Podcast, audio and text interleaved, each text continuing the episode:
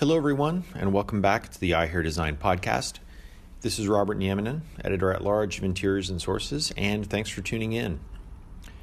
So, I just got back from beautiful Clearwater Beach, Florida, and my apologies to you listeners out there in colder climates, uh, where I attended the Wall Coverings Association annual meeting.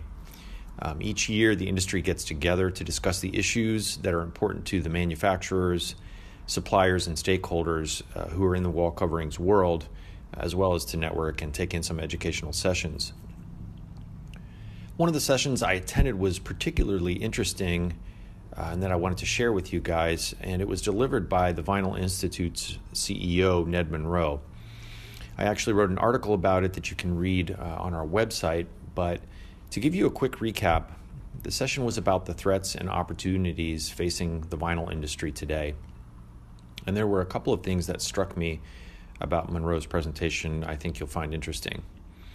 First of all, we all know that vinyl is kind of a four letter word in the design industry, uh, given that it's been placed on the red list for containing some chemicals of concern that may be harmful to human health.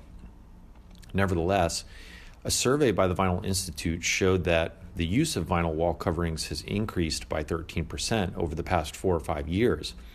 And 85% of interior designers still specify vinyl wall coverings because of its durability, life cycle costs, and ease of maintenance. And despite the negative press vinyl gets, it does make sense that people are still specifying it when you consider the fact that a lot of other products out there simply fail in really demanding environments like hospitals. Um, in fact, uh, Monroe pointed out that the Oklahoma State University Medical Center recently experienced massive product failures in furnishings and upholstery that cost them about $8 million. Um, money that could have been spent on cancer research and treatment. And another interesting point he made was about a myth out there that PVC can't be or isn't being recycled. He said in 2014, actually 904 million pounds of PVC was recycled, and there's been a 40% increase in landfill diversion, which you know it's not perfect, but it is a start.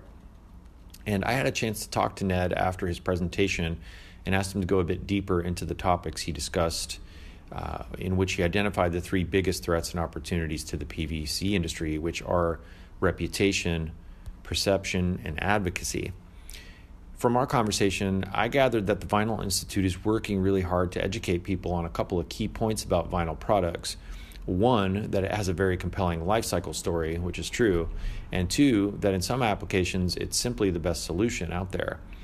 Um, for example, in a conversation I had recently with Jane Rohde of JSR Associates, who we profiled in our June issue last year, she mentioned that PVC pipes are a better alternative than metal pipes when talking about drinking water supply lines. While metal corrodes, PVC won't, and it has a much longer life cycle.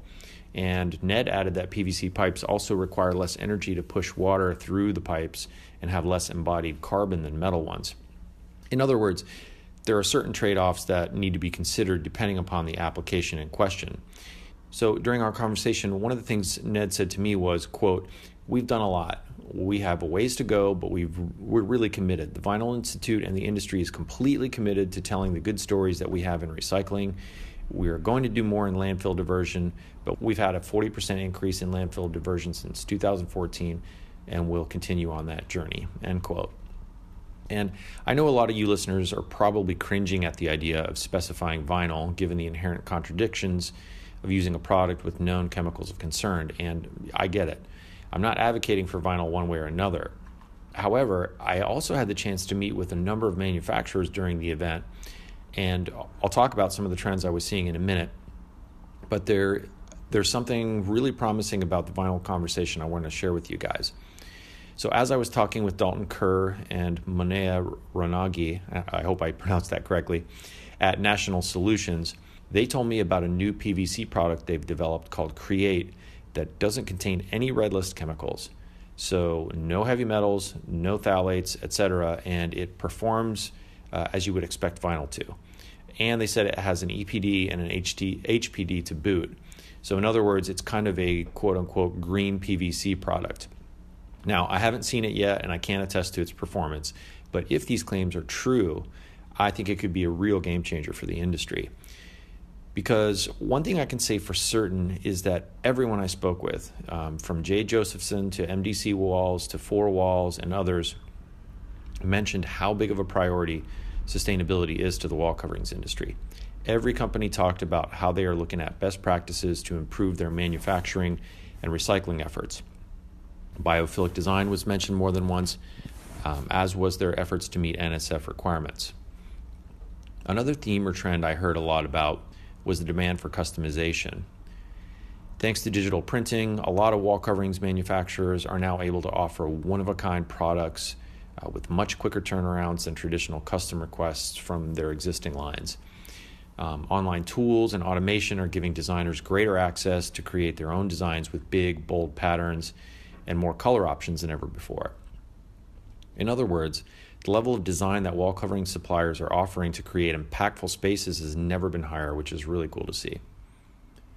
Acoustics was another topic that was discussed more than once, and again, with advancements in technology, some of the manufacturers I spoke with said they can now create products with micro perforations in them that, when combined with the right backing, can help absorb sound.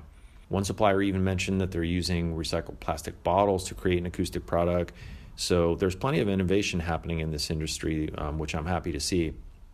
And let's face it, the world is a noisy place.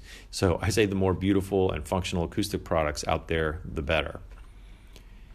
As far as markets go, um, healthcare and hospitality were the two that, that, kept coming up in conversation as being the biggest areas uh, for anticipated growth for most of the wall coverings companies this year. Although there's been some slowing of projects, MDC's uh, Dan Brandt said hospitality will still dominate as far as demand for wall covering products due to a lot of renovation work that's out there.